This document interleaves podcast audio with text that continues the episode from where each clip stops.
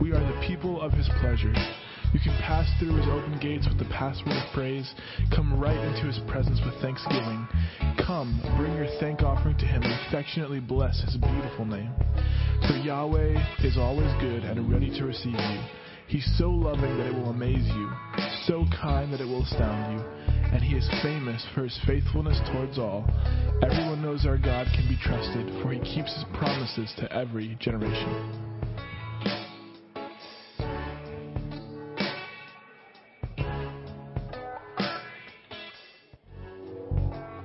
Great shout of joy to Yahweh.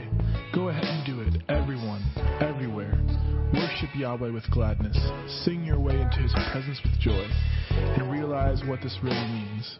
We have the privilege of worshiping Yahweh our God, for he is our creator and we belong to him. We are the people of his pleasure. You can pass through his open gates with the password of praise. Come right into his presence with thanksgiving. Come, bring your thank offering to him and affectionately bless his beautiful name. For Yahweh is always good and ready to receive you. He's so loving that it will amaze you, so kind that it will astound you, and he is famous for his faithfulness towards all. Everyone knows our God can be trusted, for he keeps his promises to every generation.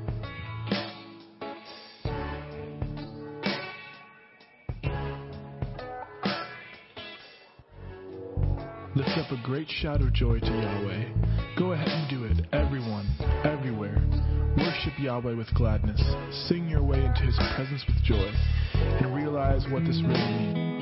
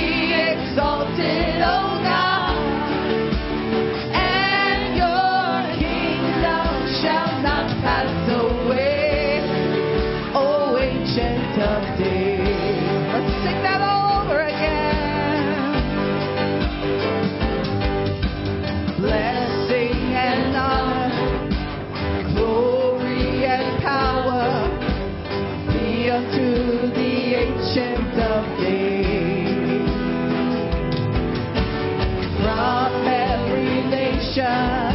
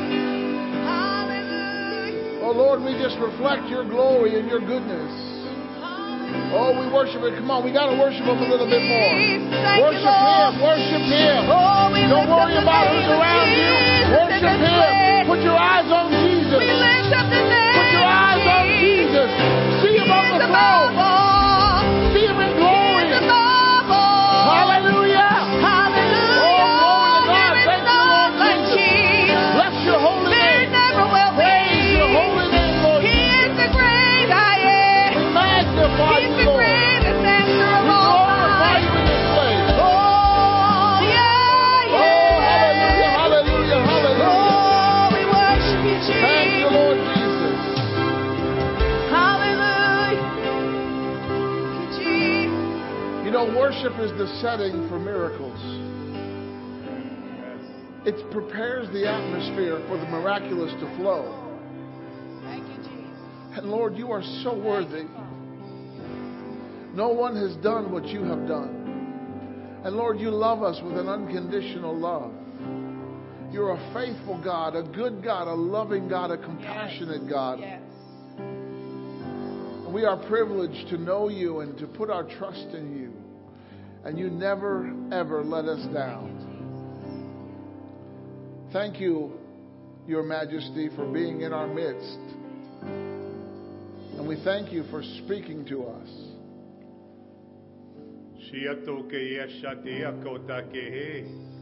O ne yesha ne akota te akota ha. E he, e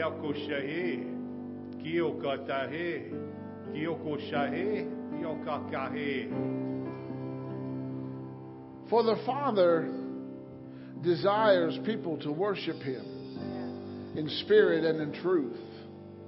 It should not be something awkward, but it should be an experience of love between a father and their child. So come into my presence. I welcome you in. I desire you to be with me. And I'm pleased when you worship me, for I shall inhabit your praises, and I shall show myself strong on your behalf. Hallelujah. Thank you, Lord Jesus. Amen, amen, amen. Thank you, Signature Worship Team, the best worship team ever. You may have your seats. We're so appreciative of the faithfulness and the diligence of our worship team. God brought them here from different places. Amen. Hallelujah.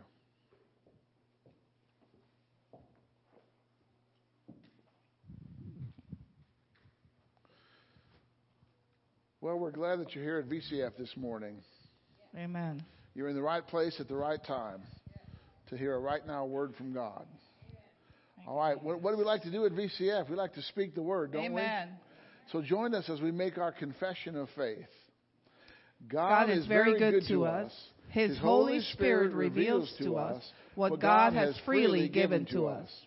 We have and enjoy the good things that God has made available to us. We are greatly blessed by the Lord, and we possess the gates of our enemies. We are joint heirs with Jesus, and we take hold of all our inheritance. The Lord has separated us to himself, and he has given us territory to possess. Our land is fruitful, productive, thriving, and flourishing. God gives us his best. Whenever Father God has planted us, we take possession of our land. By doing God's commands, statutes, and judgments, we gain divine wisdom and understanding and become great in God's sight. We are God's people, His priests who minister to Him. We eat the wealth of nations and prosper in God. Instead of shame, we have a double portion. Instead of humiliation, we shout for joy over our portion. Jesus is our portion. In our land we possess double, and everlasting joy belongs to us. God faithfully rewards us and makes an everlasting covenant with us. Everything that God has promised has been made available to us, and we can possess it all. God establishes and confirms us in Christ, and He anoints us. We are never disappointed because God's love has been abundantly poured out within our hearts through Holy Spirit who was given to us. Everything in the Bible is for our instruction. We are encouraged by God's written word to have hope, and we overflow with confidence in His promises. We glorify, praise, and honor the God and Father of our Lord Jesus Christ. At Victory, our vision is to reach out beyond our walls with the message of salvation, hope, and inheritance. To proclaim the uncompromising Word of God, to build a strong body of believers, and to encourage relationships in a loving atmosphere. We activate God's Word to go into all the world and preach the gospel to every creature. At Victory Christian Fellowship, we are inheriting God's promises and experiencing their benefits. Amen. I'm going to share something real quick. Um, uh, you know, two things. When uh, the Bible talks about God inhabiting the praises of his people, you want God to carry your praises on him. So when the enemy comes to accuse you, the fragrance of your praise is on God. Isn't that something? So the enemy is going to have a hard, tough time telling God how bad you are when you've been so good to him. Amen. So you got to think about your praises. God inhabits the praises. He makes a home with your praises and my praises, the praises of his people. So individually, when you worship God, he's got uh, he's got your voice tone, the sound. It's like a scent of a perfume on him. But then as a church, when we worship together, there's another fragrance that comes up to him from us all. Amen. So you get to participate in a lot of worship. If you do your private worship and then you come here, so think of it in that way. That God, every time you come, it's like, and, and you could give different levels of it to God. The more revelation you have of God, you worship Him with that revelation. So that, uh, your fragrance is continually being upgraded to what He expects it to be. He already had a plan for what we should be and the more we worship him and he inhabits the, the, praises you know that we send up i mean we smell god smells like us. How's the devil going to come against that? Right? And then god could tell them, listen you don't tell me how to discipline my child. I have my own ways of doing that. Thank you. Goodbye. Yeah yeah yeah yeah. Because the devil's always bringing an accusation right? But we got answers. God has answers on him from us. Like isn't that cool? Yeah yeah yeah so I want to share something with you that I shared with the worship team this morning. I was reading in my devotional time. I don't even like to call it. I was reading the Bible. Uh, Psalm 130 in the Passion Translation. Psalm 130. And if you want to go down to verse 7. Listen, I was excited when I read this. I don't know about you, but you can be as, like, you know, like, oh, it's no big deal, or be, it's a big deal, okay? Psalm 130, verse 7. O Israel, keep hoping, keep trusting, and keep waiting on the Lord, which is very fitting for today. Amen? For he is tender hearted, kind, and forgiving. And this is the part that got me so excited. He has a thousand ways to set you free. Check that out. A thousand ways. Pick one and just go, with whatever way God gives you, it will work. Period. Like you, this is why people don't make decisions about solving their problems because they're waiting for the perfect answer. There's a thousand perfect answers. You can't miss. That's a really big bullseye. you understand? And if you went through all thousand and still didn't make a decision, then honestly, you like where you are. Like seriously. But he might just repeat it again for you. Like, here are the thousand choices again. You see? So I just want to encourage you with that today. I don't care what the devil presents to you, honey. God got a thousand ways to free you from that thing. And everything the devil brings to you is bondage. Every single thing. Because in order for him to control you, he has to bind you up. Right? Because the way that you take over a man's house, there's a verse about that. You first have to bind this, take out the strong man. Well, you are strong in the Lord and in the power of his might, right? So you are the strong man in the good way that's protecting your house, your body. So in order for the devil to defeat you, he has to bind you up. He has to shut you down. But God has a thousand ways to your freedom, honey. I mean, in one day, you can knock everything out. A thousand answers. Like, isn't that awesome? I don't know about you, but I was like all excited. I was like, hey, I'd like to get into some of those bigger solutions that the world hasn't seen yet. Let's bring it on. We're the ones that show forth the glory of God on this earth we, we are the we're the temple of, of the Holy Spirit, right? So when He wants to show something, it's through us. When God showed up on the earth and He wanted the earth to see light, He had to show. It, He said, "Light be," and there was, right? It didn't come from anywhere else; came from Him. We carry the Spirit of God in us. So when we go in an atmosphere and there's no, everybody's like, we don't know what we're gonna do. you say, God, give me number one. Give me number 599. I don't care. You got a thousand ways. Show me what. Isn't that what Joseph did when he went in front of the king? Isn't that what Moses did? All these guys. Daniel, when he fasted and prayed, it was a thousand solutions. He have come up with a thousand solutions. Ah, that's my thing for today. All right. I love it. We are empowered to win in Jesus' name. Hallelujah. Welcome to Victory Christian Fellowship. November, December. We are December. November is in the past. Hallelujah. Did you have a great November? December is going to be greater. We just received a whole bunch of key information for a better, greater, more glorious December. Yeah, let's celebrate. Could you imagine a thousand gifts in your house when you return? Oh, yeah. Start thinking of these deliverances, these solutions as gifts. Yeah. And you open them up and you get to experience them. Woo! I'm excited. Oh, I got all this stuff f- flying through my head, but I'm here to make announcements. Focus. I was reading Pastor Doug's book, Connecting with Your Father. That is an awesome book. It was so long since I read it, I did basically forget what it was about. He sets it up so cool. It's like a devotional. There's 37 ways that we can connect with our Father in that book. It's two pages a day.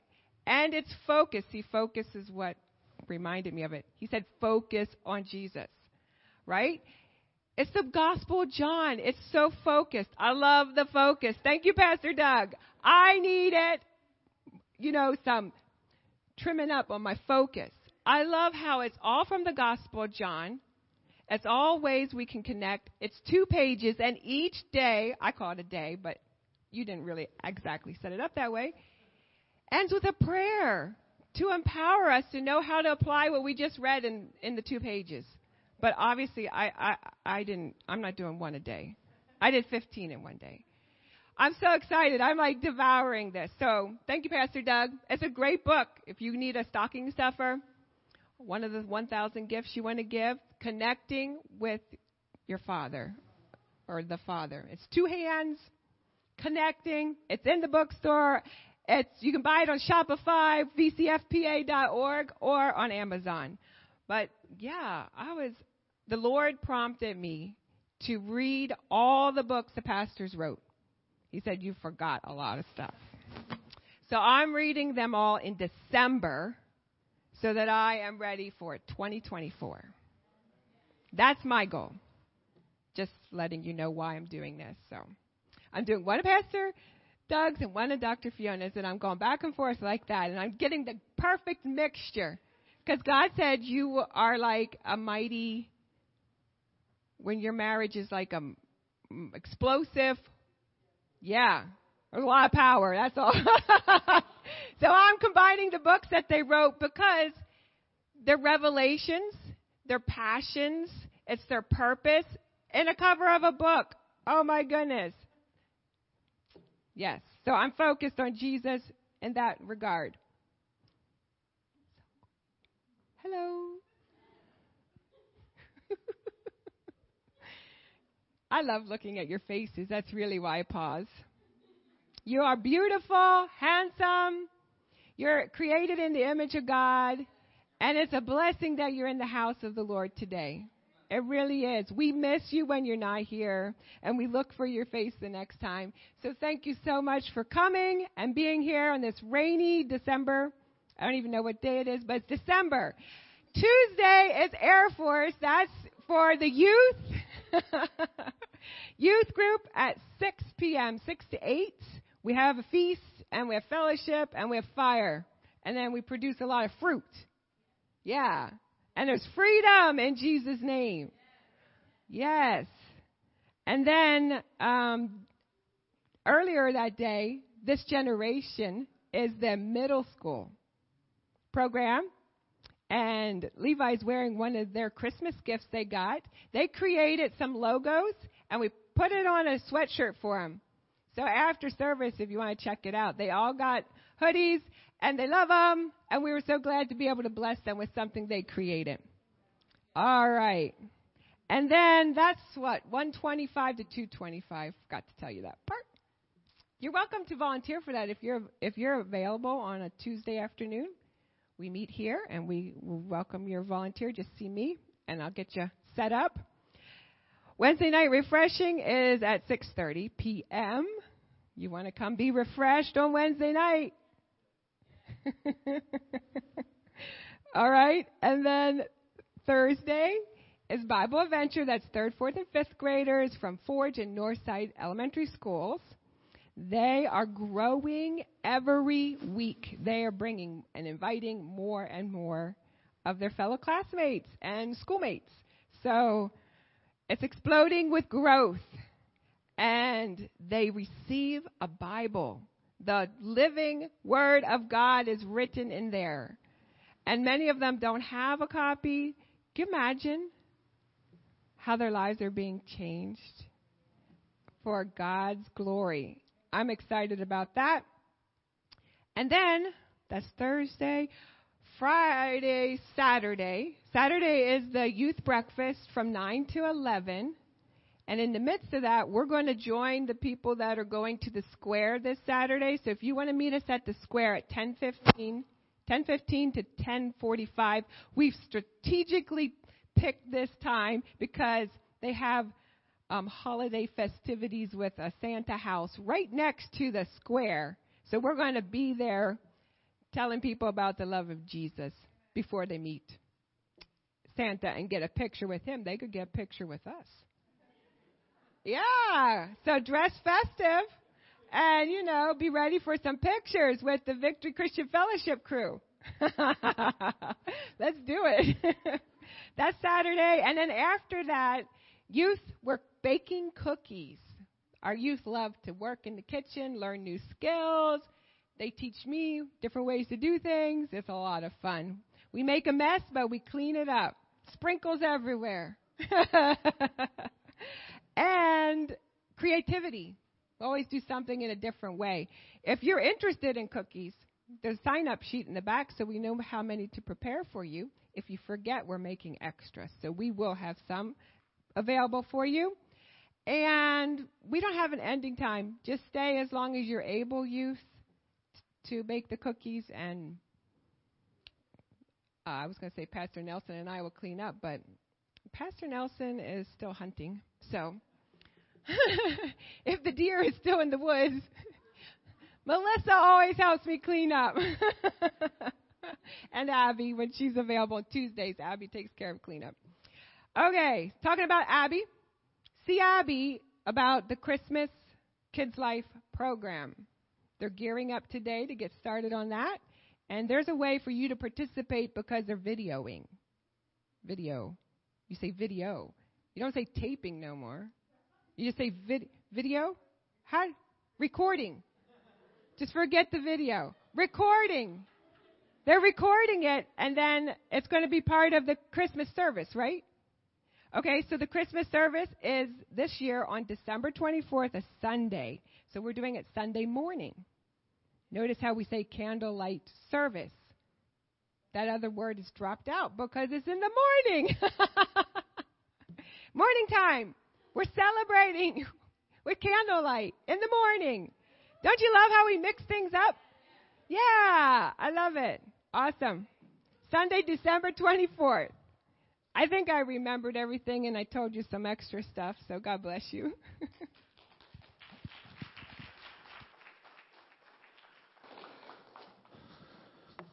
At VCF, we have a, uh, announcements that preach. Amen.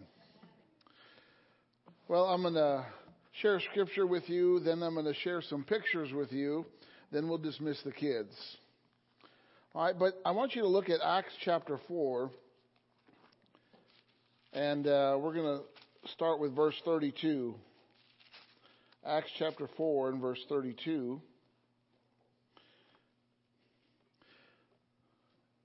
And uh, it's, it's an amazing uh, atmosphere that was uh, created here. In Acts chapter 4, verse 32, it says, And the multitude of them that believed were of one heart and one soul. And that's God's goal for us to be of one heart and one soul. All right? Amazing things happen when there's this uh, level of unity. Neither said any of them that uh, of the things which he possessed was his own. So if you think about it, this is my house. They didn't think of it as my house. They thought of it as God's house. They didn't think of it as my car. They thought of it as God's car. Okay? And, uh, but they had all things in common because there, at this time there weren't any church buildings and, uh, the church was just started here on Pentecost. Every, everything, they had synagogues for Judaism, but they didn't have churches. Okay? And with great power gave the apostles witness of the resurrection of the Lord Jesus, and great grace was upon them all. Say, I have great grace on me. Neither was there any among them that lacked. That's pretty powerful. You're talking over 3,000 people, not one of them lacked. All right? Because of the atmosphere. For as many as were possessors of lands and houses, is there a S on the word lands? Is there a S on the word house? So everybody say more than one. Okay? They sold them. All right? Now normally, if you sell something, you give a tithe. That's 10%. They didn't give a tithe. They went beyond. And they brought the prices of the things that were sold. Think about it. If you sell a property for $50,000, right? They were bringing the 50,000 because they had extra. They had extra properties. Okay? And they laid them down at the apostles' feet, and distribution was made unto every man according as he had need. And Joseph, whose name is Barnabas, he's the son of consolation, a Levite, that means he was of the priestly line, and of the country of Cyprus, having land, he sold it and brought the money and laid it at the apostles' feet. That's some serious giving. Amen. And I know VC, and I'm not telling you to go sell your properties or your houses, right? I'm just saying that this is what they did in this moment, all right? But you guys are amazing givers. VCF is amazing, generous givers, and I celebrate your giving. And uh, you are impacting the kingdom of God with your gifts. Your gifts are changing lives. Your gifts are spreading the message of inheritance and hope and salvation all around the world. And uh, as you give this morning, I just want you to think about that. Father, I just give you thanks and praise for the givers and their gifts. I call them blessed of you. I, I call them prospered and provided for by you. And Lord, I ask you to protect them.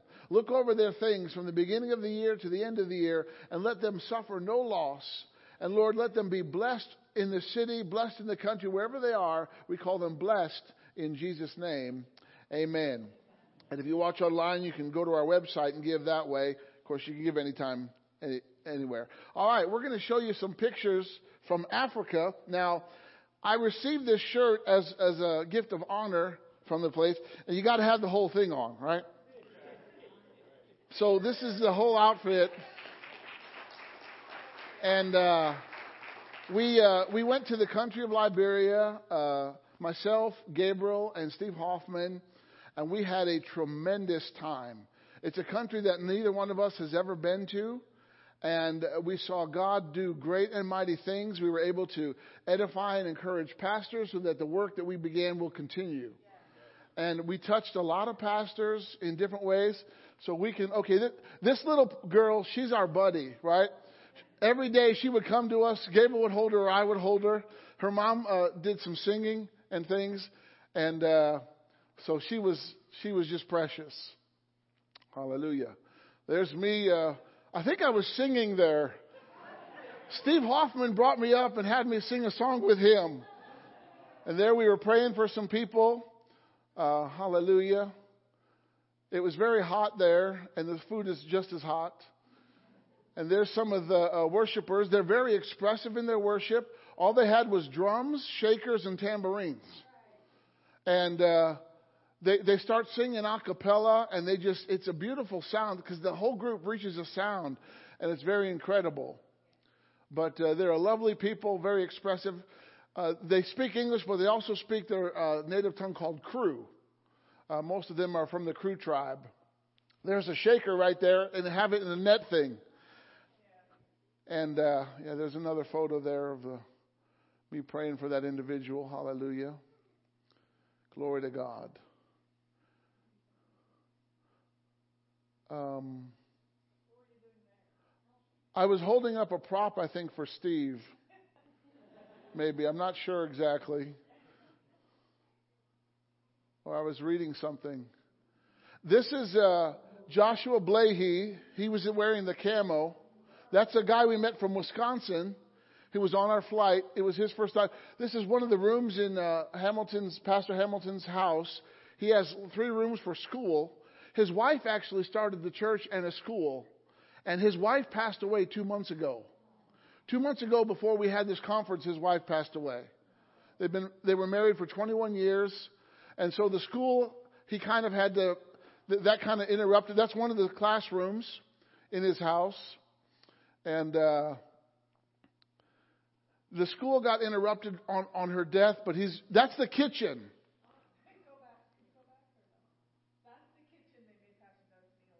Yeah. They, they have uh, no running water. Uh, they use coal. So they had coal in a little pot.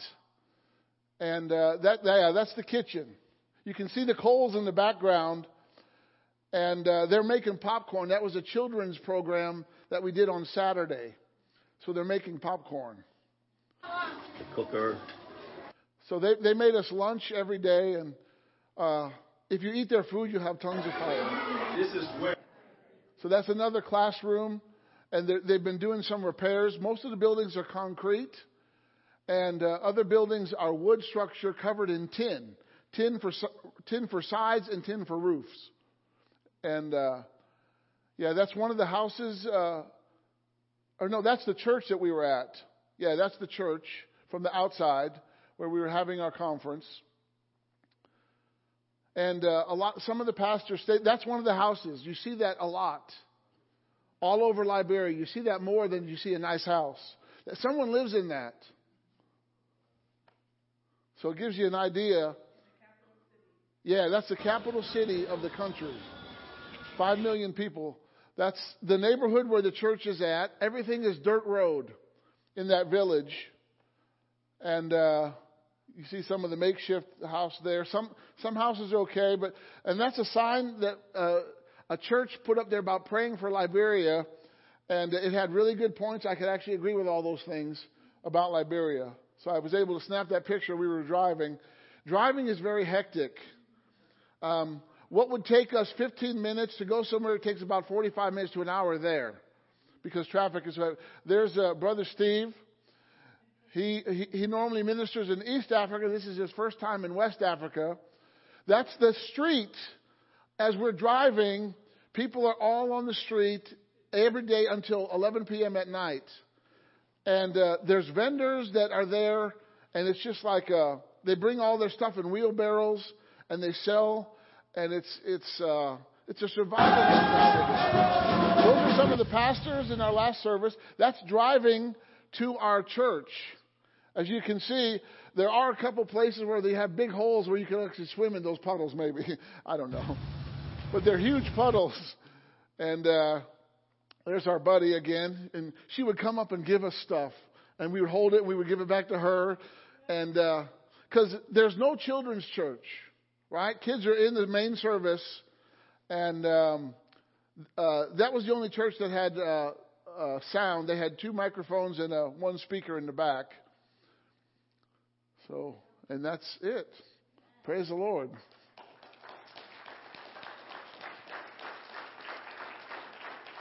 And we have we have a bunch more pictures, but this is just some of them, so you can get an idea. But it was an excellent trip. Thank you all who participated and partnered with us. Uh, you Touch the world from Palmyra, and this is actually the second VCF sponsored crusade that we conducted in the nation in the in the continent of Africa. We did uh, three of these in Kenya, and we did uh, one in Liberia. So this is the second one that VCF has sponsored. And when I say sponsored, uh, we provided breakfast every day and lunch every day. And uh, we are the only missionaries that talked to the kitchen staff. There were a group of la- five or six ladies that would cook the foods for all the pastors and everybody. We had we had uh, uh, other people cook for us individually because uh, we all sat in Pastor Hamilton's office and ate lunch, but everybody else. So we went and talked to the kitchen staff, and actually we gave each of them money. Cause, and, and they were they were so taken back. And you know, sometimes in Africa they ask you for things, and so this one lady was asking. She she had lost her cell phone. She says, "I need a phone." And the one the one lady who was in the kitchen, she stood up. She said, "These are the only missionaries that have ever come and talked with us." She said, "These are the real deal." And, and they were greatly blessed, and uh, we were able to take uh, Pastor Hamilton, and he has uh, he has six kids. Uh, one of his sons is, is Hamilton Jr. He was with us the whole time, and he helped us. So we took him and his father out to dinner at a nice place. He hadn't been to a nice restaurant like that in 13 years. So, uh, but we were able to do that and bless him, and we were, we were able to give him uh, money too and to be a blessing. No, uh, he's had pizza before, but uh, his son had pizza there, and uh, so that's kind of Liberia in a nutshell. Um, and they're hungry, and we're we're we're thinking of a way that we can uh, set up a Bible school with a kit. Uh, Gabriel had this great idea of uh, putting a, a screen and a generator and a DVD player in a kit and making uh, lessons on DVDs. That way they don't have to, because the internet's not necessarily reliable, and sometimes they have power interruptions. And uh, if you have the if you have your own power source and a DVD player, you, you won't you, you avoid those problems. And we could send we could send ten of those to churches, and they can have Bible school. So the longest part of it would be us making the lessons on video, but we thought that was a great idea. So we're praying about it, see what the Lord wants to do. Amen. What's that? Yes. Uh, pull up Deuteronomy 1:11. Deuteronomy 111. I want you to see this too. Pull up Deuteronomy 111. Yep. Hallelujah. So, you know, you're all things to all men, so today I'm a little African. Right? May the Lord God of your fathers make you a thousand times more numerous than you are, and bless you as he has promised you. Everybody say a thousand times. God is an expert multiplier. And he can handle the biggest numbers. A thousand ways and a thousand times. Yes. There we go. Amen. All right, we got some awesome kids in this place. And uh, they said that we were going to be part of a kids program, and Hamilton said about 30 or 40. Well, there was 100 plus kids that showed up. And thank God, we, I thought we had to do the whole program, but we were part of the program. So we, we led them in Father Abraham. Man, and I'll tell you what, the Liberians can clap really fast. When I started speeding up, they were clapping, I could hardly keep up. they loved it. We did Father Abraham and shared the gospel with the kids, and uh, it was awesome. So, all right, kids of VCF, we are so glad that you're here and you get to learn the Bible on your level. So, have a good class. Be blessed. Praise the Lord. Hallelujah.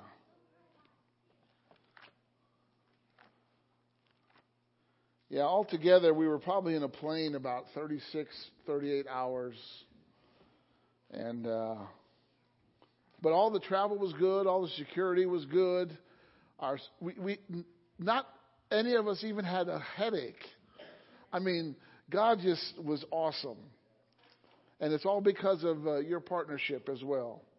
So you sowed in good ground. Well, this morning, God put on a, a one word on my heart. And that word is confidence. And you know, as believers, we need to have confidence not in ourselves, not in our ability, not in the world system, but in God. Amen? So I want to talk to you today about confidence in God. Confidence in God. You know, um, when we're confident in God, our lives take on a new stability, a new focus, and a new poise. Right? When you're confident, you walk differently. When you're confident, you talk differently. Champions are confident. Amen? Some champions are confident in their ability, but our confidence is in God. Hallelujah.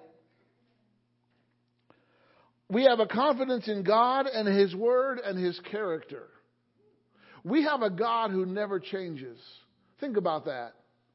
With all the upgrades that our electronics go through, I mean, I have an iPhone and they're constantly, you need a software upgrade, right?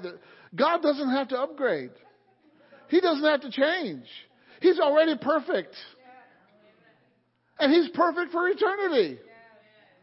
You will never hear God say, oops. Okay? So we don't put confidence in our flesh, but we put confidence in the God who made us, called us, saved us, and keeps us. Hallelujah. Joyce Meyer said, When we are confident, we believe and feel certain we can do something. And that belief empowers us to live with courage, joy, hopeful expectation. How many are courageous today? How many are joyful today? How many of you came here with some uh, hopeful expectation today? Maybe you're facing a situation, but when you, you put confidence in God, He can change it. He can. He can change any situation when we trust in Him. And uh, she said also, a confident person can look in the mirror each day and say, You and God together can do anything you need to do today. Say, God and I can do anything we need to do today. Say it again. Say, God and I can do anything that we need to do today. Hallelujah. Isn't that awesome? So, uh, we are confident in God. Glory to God. What is what does it mean? So there's confidence and confidence. Okay? Confident is an adjective, confidence is a noun. So the word confident is a feeling or a showing certainty. Certainty. Okay? It is as of success. Confidence is to be sure or self assured. All right? We can do all things through who? How many things can we do? All things through Christ. Not apart from Christ, not without Christ, but through Christ. He works with us. He works through us. He is working in us. Okay? To be confident is to be full of conviction. To be confident is to be secure and assertive. And how many know, as believers, we need to be assertive? We need to be able to confront evil in an assertive way. I mean, when Jesus had to clear out the temple, he didn't go around saying, Could you please excuse me? Could you please move out of the. No! He was cracking a whip, overthrowing tables, and knocking things down. I think he was assertive. See, the devil will try to get to you to doubt who you are, but God wants you to believe who you are. God's kids are confident kids. Confidence is being certain of your abilities or having trust in people, places, or future. That's the, the, the uh, uh, Webster's definition. All right? Go to Psalm chapter 9. Psalm chapter 9 and verse 10. Psalm 9 and verse 10. So I'm just going to take some time today and talk about confidence. You know, the Bible has a lot to say about it. And we're just going to let the Bible define itself. I'm not a, a minister that just, you know, I know some people go online and get sermons or whatever, but I, I'm not. I get it from the Word, and I get it from God. Amen.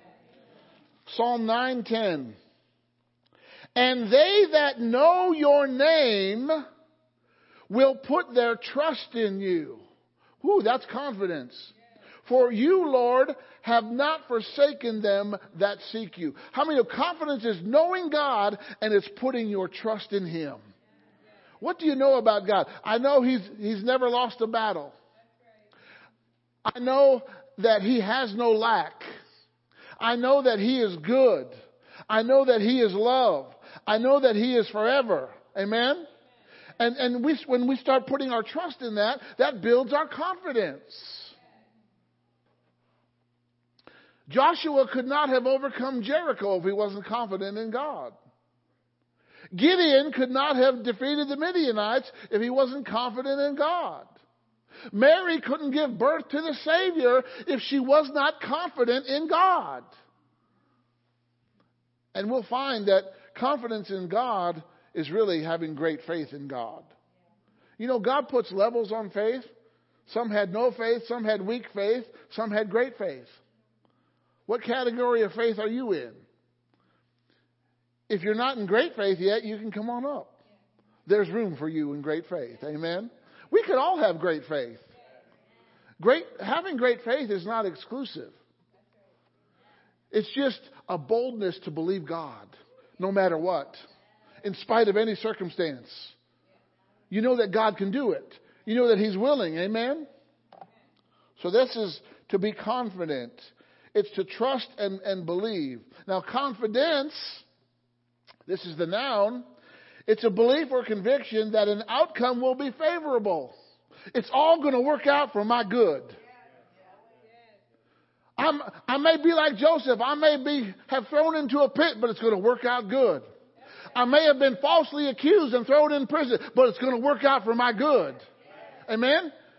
For 17 years, Joseph knew it was going to work out for his good, and eventually he got to the palace running the country. Why? Because it's always going to work out for my good. And it has nothing to do with time. Confidence is knowing there's a favorable outcome. Confidence is, in, is a belief in the certainty of something. How many know that God said what he meant and he meant what he said? God was never confused.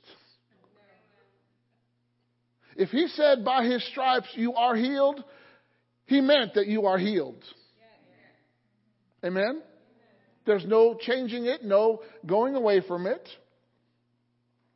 All right? Um, confidence is a trusting relationship. It's a relation of trust based on intimacy. Woo! How many know the closer you get to God, the more you trust Him? You know, the first thing that God told Abraham was to leave his country, to leave his home, and to leave his father's house.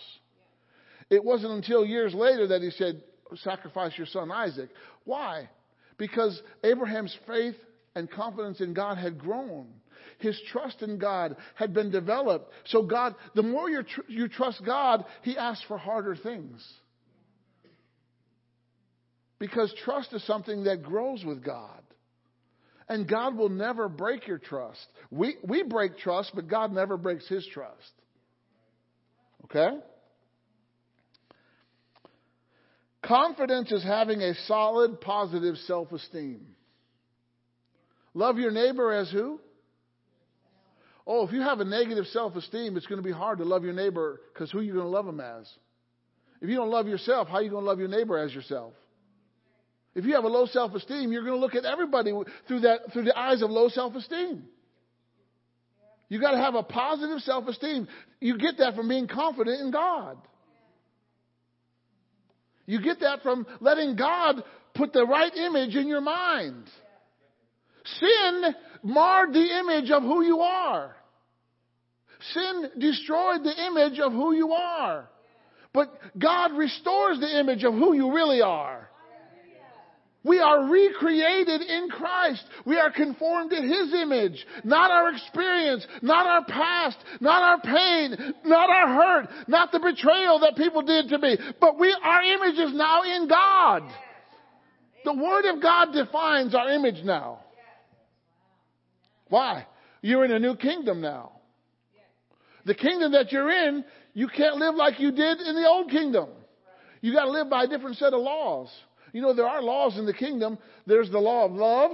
There's the law of the spirit of life in Christ Jesus. There's the law of faith. And there's the law of liberty.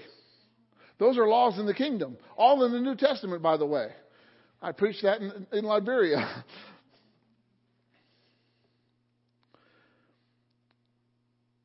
Confidence is a state of mind or a manner marked by easy coolness and freedom from uncertainty.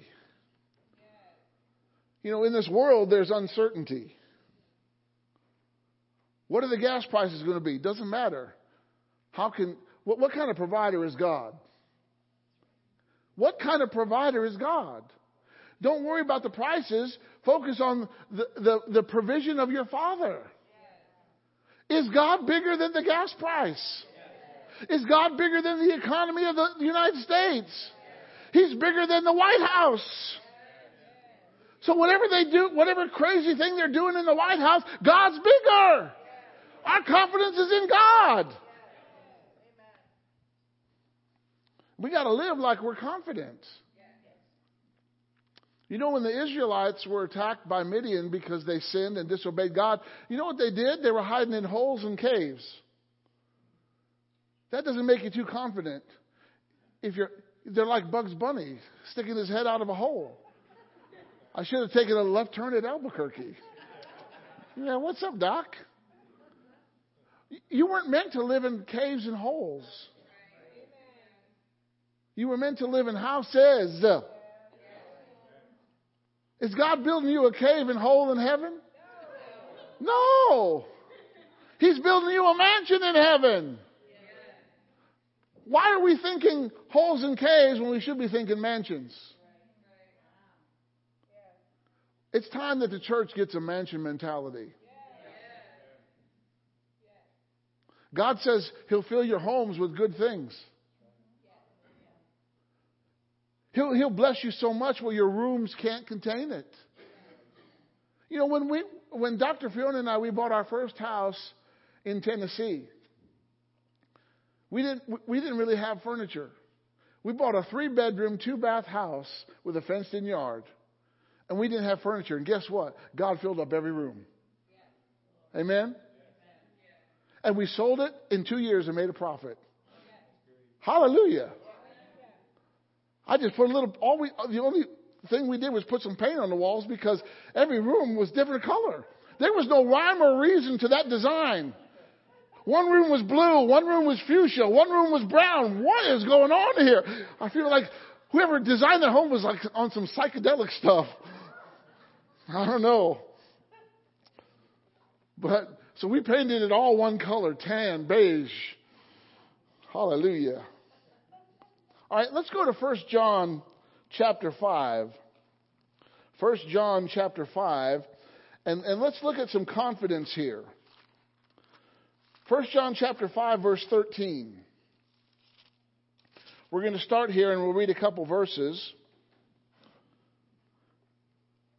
Notice this, 1 John 5:13. These things have I written unto you that believe on the name of the Son of God, that you may know you have eternal life. Notice that phrase, that you may know. How many know that you have eternal life? Do you know that you have eternal life based on a feeling? Oh, what a feeling.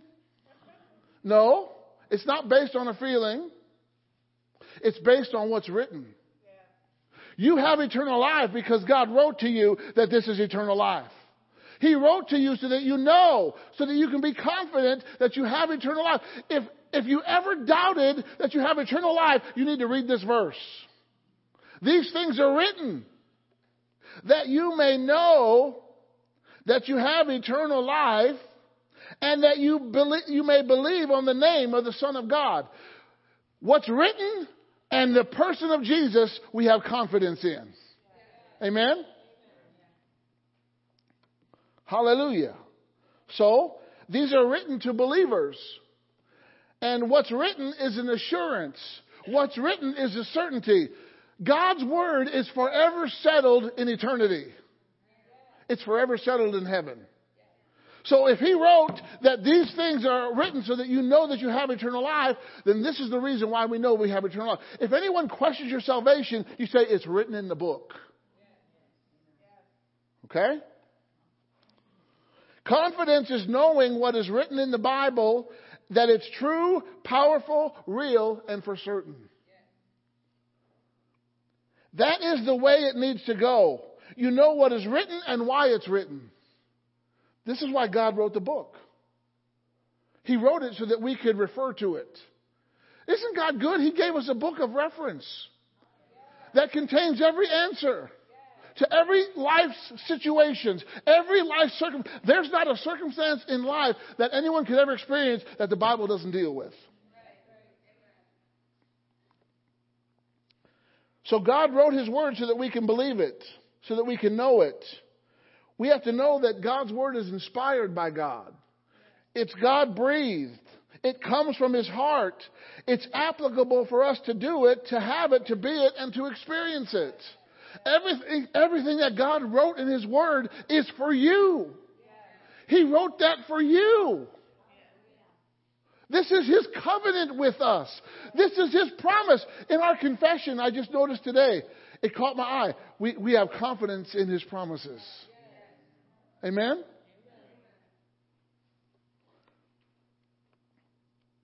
When you believe what is written, you can know that you have what it says. Okay, let's go down to verse 14. verse 14. This is the confidence that we have in who? Say, my confidence is in Him. It's not in myself. It's not in the government. It's not in any other institution. but it is in God. That's powerful. This is the confidence that we have in Him. Okay? What confidence do we have in Him? He says, if we ask anything according to what? His word is His will. Say His word is His will. So if you ask anything according to the Bible, if you ask anything according to what's written, if you ask anything according to what was prophesied, that produces confidence. The confidence that we have is in Him and His Word. So if we ask anything according to His will, how does God respond? Three words. He hears us. Say, whenever you ask anything according to God's Word, He hears you. Why, there's another scripture, I don't know exactly where it is, but it says, God is waiting to hear His Word so that He can perform it. I learned many years ago the importance and the great benefit of praying the Word. And even in the New Testament, there are scriptural prayers. Prayers for wisdom, prayers for strength, prayers for deliverance, prayers to be rooted and grounded in love, prayers to be delivered from unreasonable and wicked men, prayers for the word to have free course. Those are all, the, those are written prayers in the New Testament. They're scriptural prayers. That's a good way to train yourself how to pray the Bible. Start with the scriptural prayers. Ephesians 1, Ephesians 3, Colossians 1, Philippians, they're all in there. Start praying those prayers and you'll get more and more developed in praying the Word. That's what I started years ago. And if you ever hear me pray, I'm praying scriptures. Why? Because that's, that, that, that's, that's the confidence that I have. I have confidence in the Word. I'm not confident in my own opinion.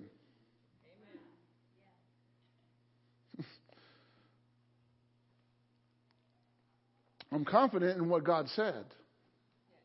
Because I know, you know, I, when I prepare for a sermon, I ask God, I said, God, what do you want to say to the people today?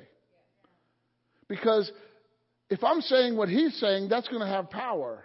But if I'm saying some, what I'm saying or someone else is saying, it doesn't have any power. But if I'm saying what God is saying, that's where the power is. So I want to communicate what God is saying to the people in every given moment. And I still pray that prayer all the time before I, I minister. And if God wants to change my sermon, He can. I mean, I prepare, believe me, I prepare. I spend a lot of time preparing. But at any point in time, God could change it. I've learned a long time ago not to be locked in to what I wrote, right? You, you got to be free and flexible. And part of being confident is freedom and flexibility. Amen? All right, so this is the confidence that we have in Him. Your confidence has to be in God and His Word, His will. If you ask anything according to His will, ever say anything? Notice it's not anything off the cuff. It's not anything you desire. It's anything according to His will. That's the, that's the key. Right? You're not just picking out a prayer off the air. Well, I'm just going to get this prayer off the air according to what the air says. No, according to what his will says. There, that's what he's listening for. That's what he'll hear. Okay? Now, look at verse 15. This all has to do with confidence.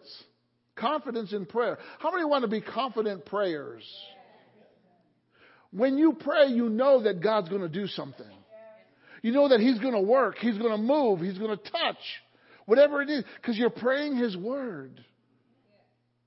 That produces confidence. Okay? Verse 15, still carrying on this thought. This is a confidence.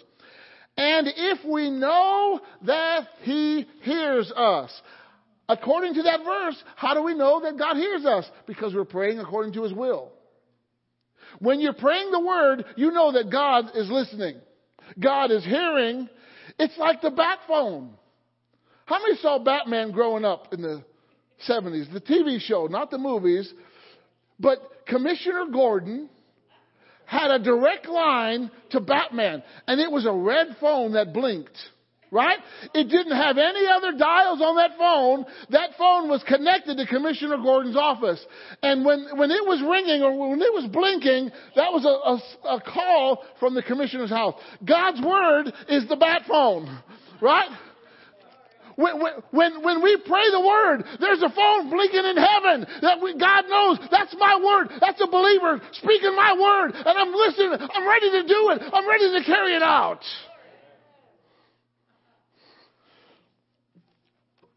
That just, that illustration just came to me in this moment. I don't have a note saying the bat phone. Okay? So, this is the confidence that we have in Him that if we ask anything according to His will, He hears us. And if we know that He hears us, here's the thing whatsoever, oh my goodness, say whatsoever. Oh, hallelujah. Whatsoever we ask, we know. There's a confidence that we have the petition that we desired of Him. How do you know God's hearing this? Because you're speaking His Word. What language does the Holy Ghost speak? He speaks the Word. The Holy Ghost speaks the Word. Do you know that when the Holy Spirit speaks, He only speaks what the Father tells Him to say? And when the Holy Spirit speaks, He never goes against Jesus, He always glorifies Jesus. So, when we're speaking the Word, we're speaking His language. I want to get closer to God. Speak the Word. Amen? Hallelujah. That will produce confidence in you. He said, you can't get any more simpler. This is the confidence that we have in Him. Amen? Hallelujah. He hears and listens to whatever we ask. All right? The word confidence here in this passage of Scripture, it's the uh, Greek word uh, Parrhesia. It means freedom of speech, confidence, openness, and boldness. How many know the body of Christ needs to be bold as a lion? Why? Because we got a lion from Judah. Some of us need to increase our boldness.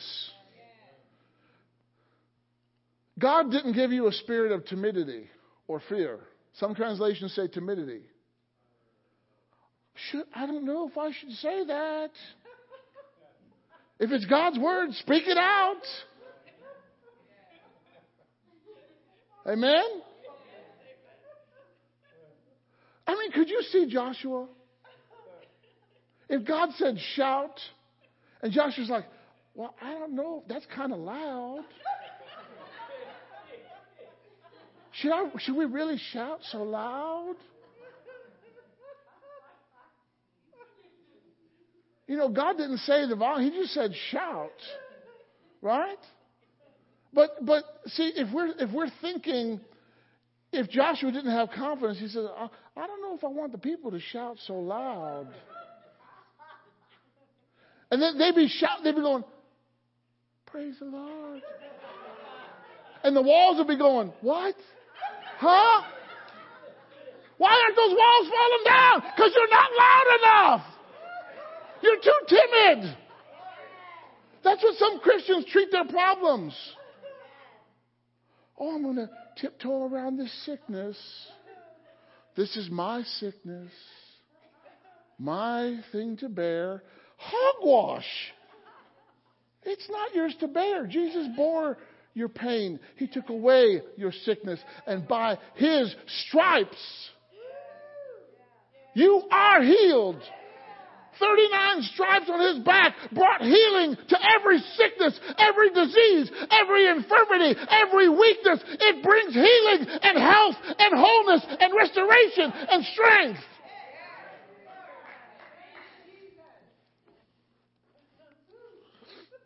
Could you see if Gideon, uh, th- these aren't even in my notes, the Holy Ghost is trying to get something across to you.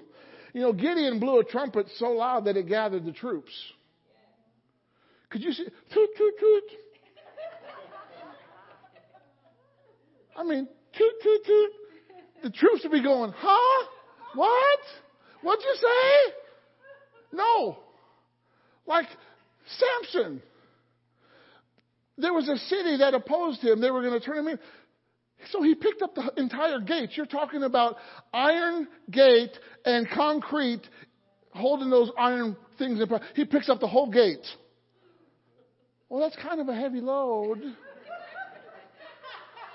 I don't know if I want to carry it that far. See, I'm, I'm talking about not being bold. Confidence makes you bold. See, if you're not bold, you're timid. And if you're timid, you're given into the spirit of fear. If you're, if you're letting the enemy silence you when you should be speaking, you're given into fear. Could you see Peter in the boat? Jesus walking on the water? Hey, Jesus. If that's you, bid me come. Jesus. Huh? What? Can't hear you over the waves. No.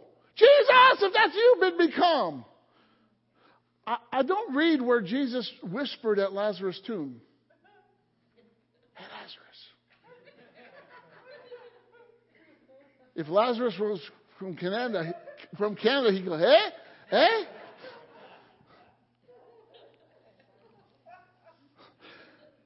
So when you're confident, you're bold. Okay? You get the point? All right. Go with me to Acts chapter 4. Acts chapter 4. Thank you, Holy Ghost. He knows how to get the point across. Acts chapter 4.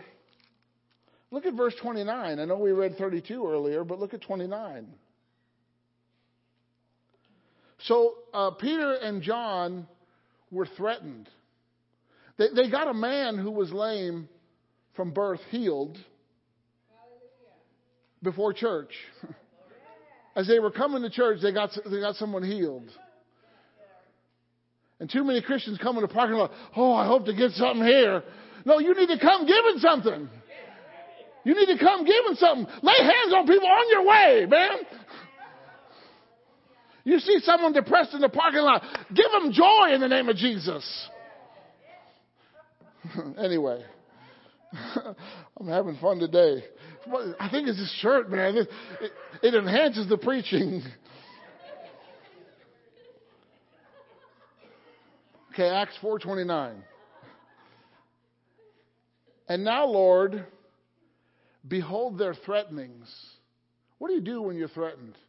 You go to a higher court. Go to the court of heaven. And grant unto your servants that with all boldness they may speak the word.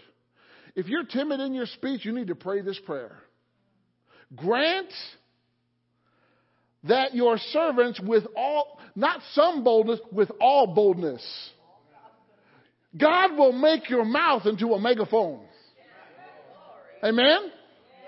I've heard reports of Jonathan Edwards back in the 1700s speak to 100,000 people and everybody could hear him in the last row. They didn't have a microphone. They didn't have an amplifier in the 1700s. But something about his speech, like the strength that Samson had, God would come on his speech and he would amplify his speech. Yeah. With, with all boldness. Say, give me all boldness. Yeah, that's a lot of boldness. I mean, they, they say you can hear a lion's roar two to three miles away. Come on. The devil needs to hear your voice when you speak. Your enemy needs to tremble when you open your mouth. Cause that's, that's what confident people have. Confident people have a voice and they're, and they're not afraid to use it.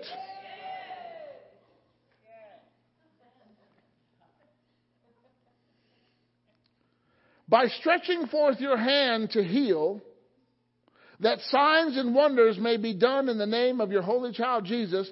And when they had prayed, the place was shaken. You think God appreciated their prayer? God's a God of boldness, and boldness is a scriptural prayer, and they were praying the Bible, and God heard them, and God exuded His confidence in their prayer by shaking the building. Come on. That was a good prayer, kids. Way to go. You're going to be bold. Notice what happens. Okay, in the Amplified, it says that your bondservants may declare your message with great confidence. Okay? And the place was shaken where they assembled together, and they were all filled with the Holy Spirit. Same group that was filled on the day of Pentecost is filled here. And, and they spoke what? what did they do? They spoke what? The word with what? Say they spoke the word with boldness. Say they spoke the word with boldness because they prayed a scriptural prayer.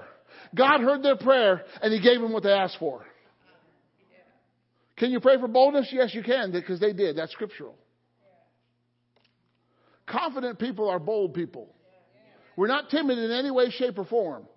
There is no timidity in your blood. There's no timidity in your bones. There's no timidity in your mind. There's no timidity in your hands. There's no timidity in your. Let me tell you something. When I went to Africa, there was no timidity. And believe me, we got a phone call the day before we were leaving by someone who was just there saying, Don't go. It's bad. We spent five grand just for the tickets. We're, not going to not go. I don't care what you say. We went, and it wasn't like what they said. Because for us, it was good. Because we had prepared the place with prayer. Amen? We had no problem whatsoever anywhere. And believe me, there was a couple times where the van we were driving in wouldn't start. And I'd say, in the name of Jesus, you start, it would start right up. I mean, we went through a puddle so deep that there was weeds in the front of the van. Seriously, we went into that puddle so deep that weeds were sticking out of the radiator area. And there was smoke pouring out of the van like all the water got in the hot engine. And then he was trying to start. I said, in the name of Jesus, start. That thing started. And it wasn't in the best of shape to begin with.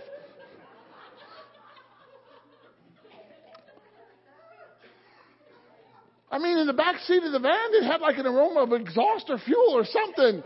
You could like taste it in your mouth. And you ride for an hour and a half from the airport in that, in that thing, you gotta pray. There was one day, I mean, our services would start at 10. We wouldn't get there till quarter to 10, to 1045. But the service starts at 10, so to speak. I mean, I mean, there was one day traffic was so bad, I was just sitting praying in tongues. Not so much for the traffic, but for me. you might as well pray in tongues. That way you don't complain. You know, you know, you just pray in tongues. Pastor Hamilton looked back. He said, We're going to get there. I said, Yes, I know we are. I, go back praying in tongues. I mean, okay, you've got this much space between two cars, and you got motorcycles going in this space. I mean, mirrors are like this far apart from hitting. And actually, we, uh, we had to turn in the median, and, and our driver hit like a big concrete thing. He didn't even stop, just kept on driving. Confidence, amen? Confidence will keep you going. Hallelujah. God is so good. You got to be confident in God's ability that He gives you to do His will. God has given every one of us ability to do His will. The very fact that He spoke to you His word, His word, the statement that He spoke to you gives you the ability, it gives you the provision, it gives you the equipment, everything that you need to do what God said. When God spoke to Moses at the burning bush and he said, I want you to go into Egypt and deliver my people, Moses had all the provision, all the equipment, everything he needed to go in and deliver the people based on that one statement that God spoke to him. Moses did not approach Pharaoh timidly.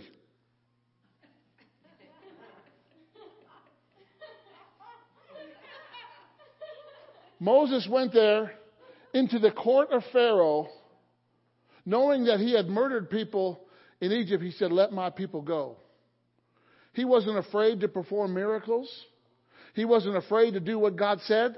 Thank God he grew out of that, leading sheep on the backside of the desert, got all that fear out of him. Amen? And he became confident. You got to be confident in God's willingness to heal and his power and ability to heal. How many know that Jesus is the healer? He is the root source of your victory over any sickness, any disease, any infirmity. Jesus, Matthew 4:23 records, Jesus went about every city teaching in the synagogue and preaching the gospel of the kingdom and healing every sickness and every disease among the people. He's a healer. And healing belongs, say, healing belongs to me. Say, I am the healed. I am the whole. I am strong and healthy. Amen. Be confident in his signs and what. See, they believed in healing, so they asked God to stretch forth his hand to heal. They were confident in his ability to heal. And, and isn't it funny? The apostles went and did great signs. Okay? And, and you, you got to be confident in God's presence. Hallelujah. They knew that they were in direct communication with God, and whenever trouble came up in their life, they went to God. I mean, Peter and John were put in prison for getting someone healed. And they were let go, and they came back to their own company and told them, and they said, they, they went to God about the threats that were, that they were threatened to not speak about the resurrection. and, and Peter answered it rightly. He said, you know, we're, we're going to obey God, not man. Amen. That's confidence. You got to be confident, confident in the greatness that God put in you. He that is in you is greater than he that is in the world. All right? Mm. All right, let's go to uh, 1 John chapter 3. 1 John chapter 3. Are you doing okay? I'm having a blast up here today. 1 John chapter 3, starting with verse 20. 1 John 3:20. Well, um, we better just back up here. Uh, let's back up to verse 18. Okay? Verse 18 says, My little children, let us not love in word, neither in tongue, but in deed and truth. Okay, you got to have some actions that back up your love. All right, if you love God, you got to have some actions that back up your love for God. Right? And hereby we know, verse 19, that we are of the truth and shall assure our hearts before Him. Assurance is a, confidence word. Verse 20, if our heart condemns us, God is greater than our heart and knows all things. How many has ever done some? We've all done this, okay? We've all done this. We've all done something wrong knowing it was wrong. And when we're doing wrong, there's a little voice inside of us saying, Don't do it. Don't you do it. Right? How many's ever heard that voice? That's your heart telling you, Don't do it because what you're about to do will harm you, will hurt you, it will bring pain. Right? You may not see it at that point, but that little voice on the inside of you, your conscience is the voice of your spirit. And he's trying to tell you, he's trying, God's trying to pr- protect you. Okay? He doesn't want you to not have fun. He doesn't want to limit you, but he wants to protect you because God sees things that we don't see. God knows things that we don't know. So, when you do something against that voice in your heart, your heart condemns you. And if you keep doing it long enough, you make your heart hard. And when your heart is hard, you're a prime candidate for bitterness. You know, the Bible says don't let the root of bitterness spring up. You got to catch bitterness when it's small and easy to deal with because if you let bitterness come up about past hurts, past pains, past anything, it, it's going to spring up, it's going to grow. And bitterness is attracted to a hard heart. So he's telling you, don't let your heart condemn you. You know, Proverbs tells us to guard our heart for out of it the issues of life. Proverbs 4:20. Okay. Verse 21, beloved, if our heart condemns us not. So if our heart condemns you, that means something is not right between you and God. God's trying to get your attention. Okay?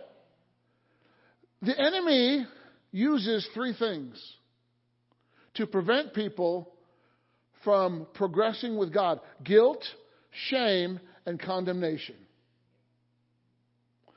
But God frees us from all of those things. Amen? Now, these are things that the enemy uses guilt, shame, and condemnation. So, he says, if our heart condemns us, God is greater than our heart and knows all things. Beloved, if our heart condemns us not, then we have confidence towards God. If your heart is saying, if your heart's not condemning you, that means you're, you're in right relationship with God. You're walking with God. Amen. Things are good, right? Your heart's not condemning you, therefore you have confidence in God. It's hard to have confidence when you have a sin consciousness. See, guilt, shame, and condemnation, they cause you to focus uh, to have a sin consciousness. You're, you're locked into your past. You're locked into your pain. You're, you're locked into the negative side of things. That's a sin consciousness. And if you have a sin consciousness, you can't be confident in God. How are you going to approach the throne of God if you feel guilty? You're not going to approach God, you're going to start to walk away from God.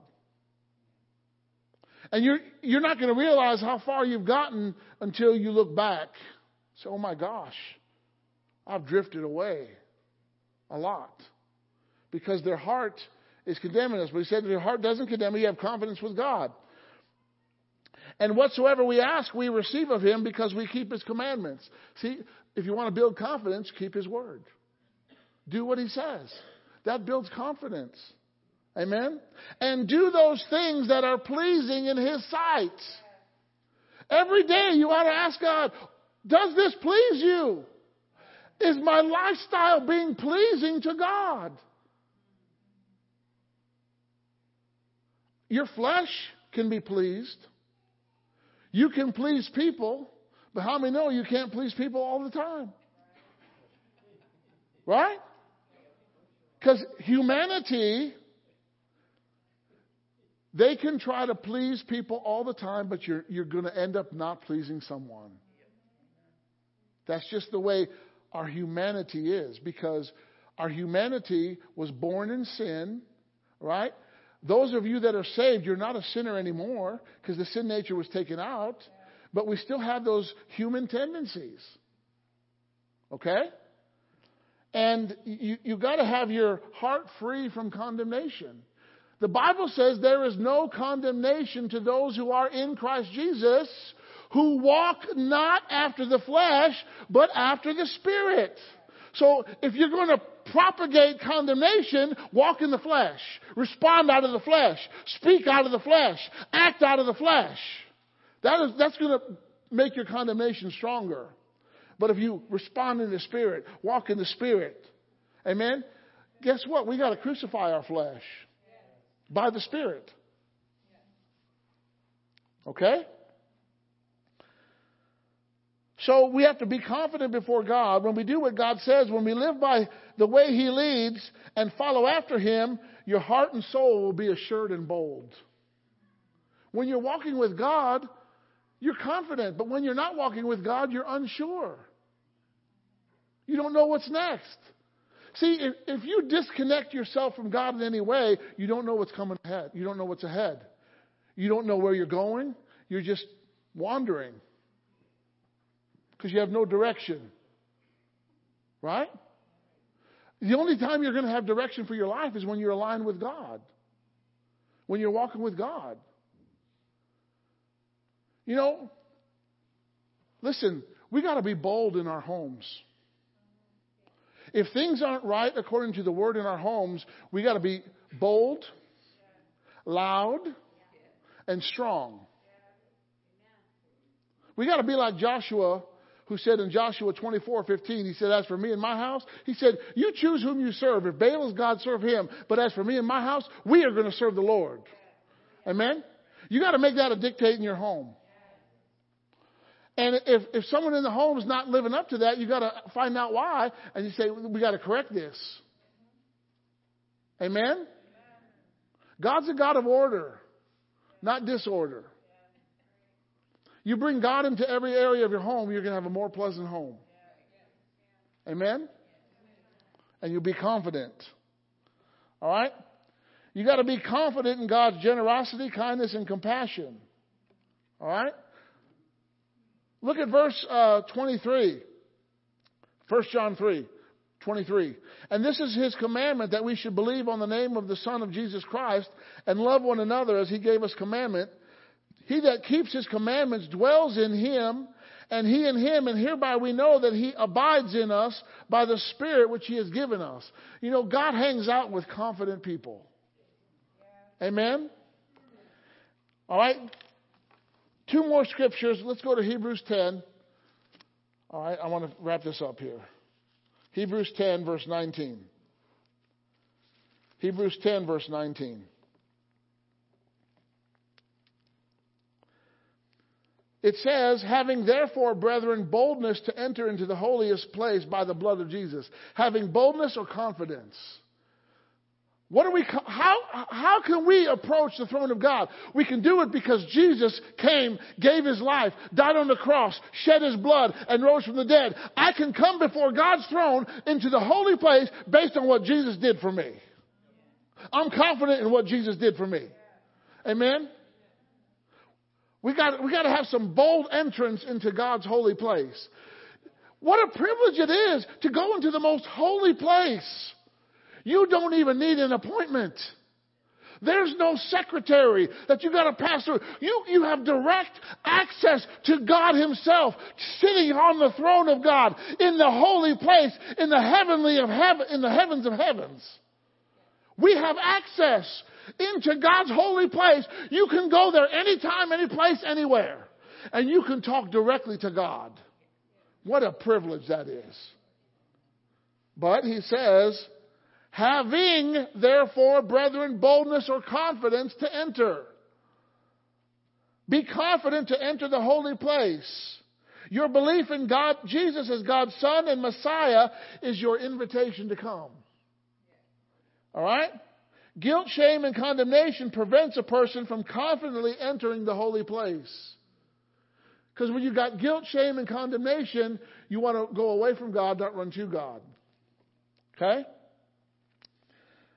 But, uh, so a sin consciousness, unholiness, ungodliness, unrighteousness, sensuality or carnality, and immorality diminish your confidence in God.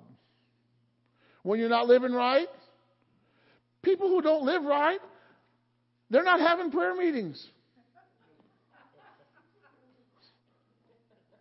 People who aren't living right aren't even coming to church sometimes. Why? They don't want to be around God's presence because something in them is working to prevent them from being here. It's a spiritual battle. And that's why we got to pray. Pray God's word. Amen? But we got to be confident in the blood of Jesus. His atonement, His forgiveness, His cleansing. The Bible says if you confess your sin to Him, He is faithful and just to forgive you and to cleanse you from all unrighteousness. So the minute you, you, you sin and you recognize your sin and you go to Jesus and say, Lord, I'm sorry, I missed the mark. I did something I shouldn't have done. Right then, He forgives you and cleanses you from all unrighteousness. It's done, he, and He forgets it. And now you're free. Well, I, I went to the Lord and I confessed my sin, but I feel so guilty. I feel you, not, you need to receive His forgiveness and you need to forgive yourself. Because He's already forgiven you. Amen? Just, it's like getting dusty. Just wipe the dust off. Amen? I mean, how many of you get out of a shower saying, Oh, I feel so filthy? No, you just got out of the shower. If you if you confess your sin, don't carry that sin on anymore. It's done. It's, it was right there, gone, wiped away. He sprayed it with his holy Lysol. It's done.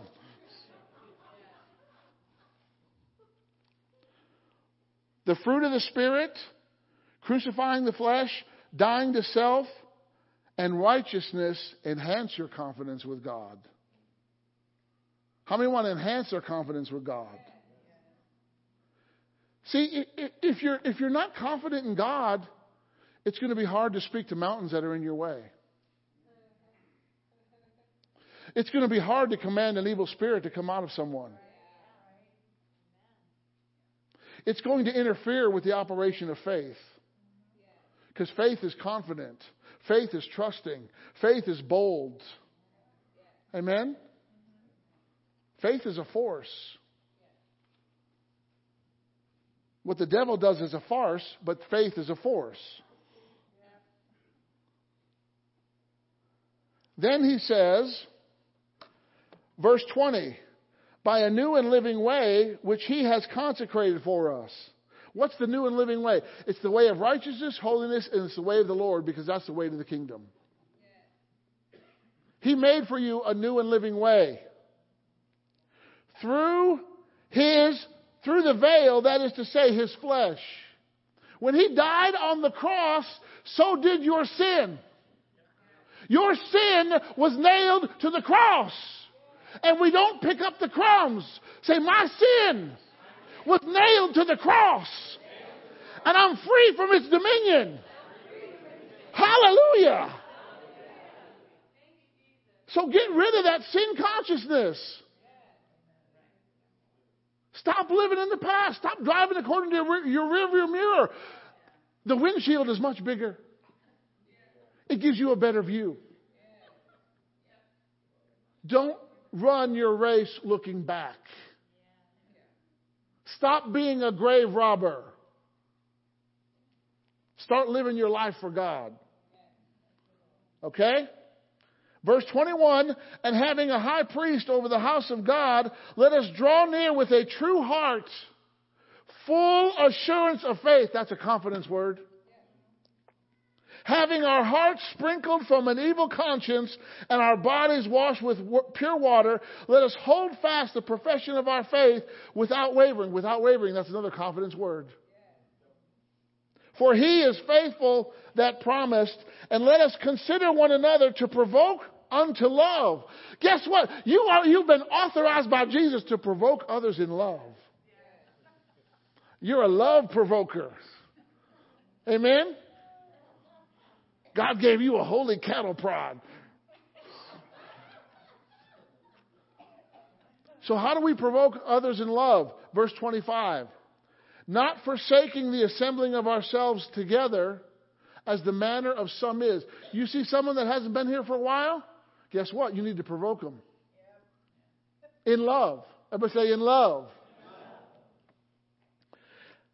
But exhorting one another, and so much the more as you see the day approaching.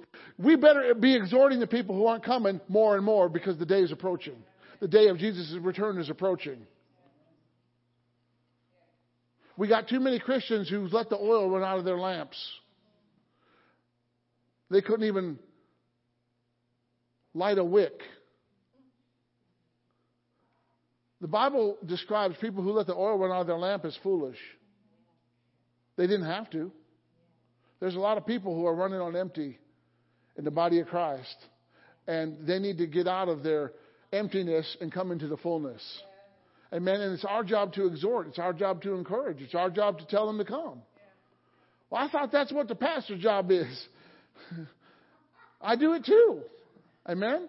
You know what's funny? In Liberia, because we met Donnie, who's from Wisconsin, that's how Joshua Blahyi got to our meeting. And, and Gabriel met a pastor who was a waiter at a hotel we went to on Wednesday night. And that pastor came to our meeting the next morning. And, and Pastor Hamilton, he said from the time that we got off the plane, we were inviting people, we were ministering to people, we were sharing the gospel wherever we went. And that's true. That's what we did because we're in the people business. Amen? And uh, I, I, I told the pastors, I said, y'all need to go out into this village during lunch, after lunch, after you eat, and go and invite some people to come. And a, a, a group of like six of them did. Because it's better for them to invite people from their village because, you know, they see the white boy, they're like, oh. All right, uh, verse 35. Let's go down to verse 35 and then I'm done. I'll leave you with this. This is how important confidence is. The Bible, it's written in heaven, He says, Don't cast your confidence away. Don't cast your confidence away. Don't lose your bold, courageous faith. Don't, don't, listen, the world wants to water you down. But guess what? You're water repellent. You repel the water of the world that tries, that tries to quench the fire in your heart. Amen? He says, Don't cast away your confidence, which has great recompense of reward. There are great rewards for being confident. There's great benefits for being confident. There's great benefits for being bold. Amen? And when you cast it away, you lose the reward. Verse 36 You have need of patience. After you have done the will of God, you might receive the promise. Sometimes there's time in between the seed planted and the harvest gained. So, what are you going to do in the meantime? Be patient. What did Abraham do? Romans 4 tells us he kept his faith strong by giving glory to God. So, in the, in the meantime, between seed, then you got the time, then you got the harvest. In that time, you're praising God. In that time, you're looking to God. In that time, you're speaking the word. In that time, you're thanking God until you get to the harvest. Amen? Harvest is coming. Say, harvest is coming. Okay? You have to be confident while you're patient. You have to be trusting God while you're patient. Because patience is a fruit of the Spirit. So is long suffering. Patience has to do with things that you can't control. Like if I book a flight on an airline, I can't always control the delays. Like last year when I went to India, our entire flight was canceled because of some mechanical problem. I can't control that. So I can be patient and then God put me on another flight. But if I'm impatient, you know, if you're impatient, you're like the devil. Oh. Yeah, guess what? He has no fruit of the Spirit. His fruit of the Spirit is hate, sorrow, turmoil. Okay? Verse 37 For yet a little while, he that shall come will come. Guess what? God's presence will show up. What were Paul and Silas doing in the prison at midnight? They weren't complaining about their wounds. They weren't talking about the darkness. They weren't talking about how bad the circumstances were. They were, ta- they were praising God. So loud that the Bible is recorded, the other prisoners heard them. They weren't whispering, Oh Lord, we praise you. Other prisoners going, What? Huh? No, they, other, other prisoners heard them. That means they were loud.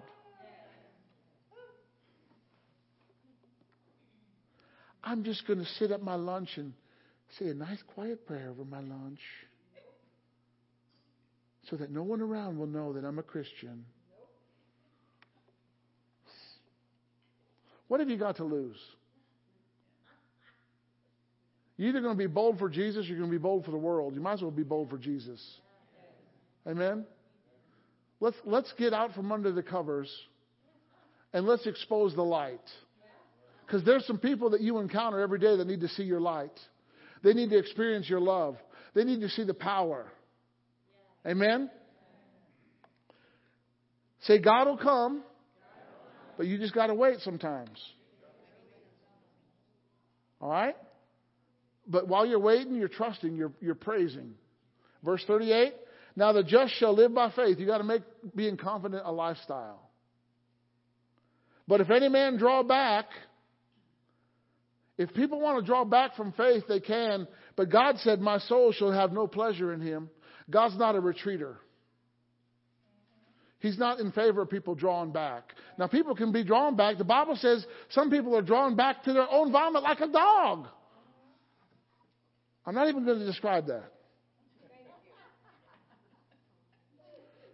Because I'm thinking about some African dogs. So I'm not, I'm, that's just on the shelf. Look at verse 39. This is a confident statement. We are not of them that draw back. Say, I am not of them that draw back. Draw back, drawing back is not in my plan. Unto perdition or unto destruction, but of them that believe to the saving of the soul. Don't stop believing, but be confident. I'm confident that God brought you here today and that He wants to do something in your life. He's, he's, he is willing and He has the capability and the ability and the power to bring it to pass. Amen? If you need healing in your body, come and receive. If you need uh, to make an adjustment in your life, you weren't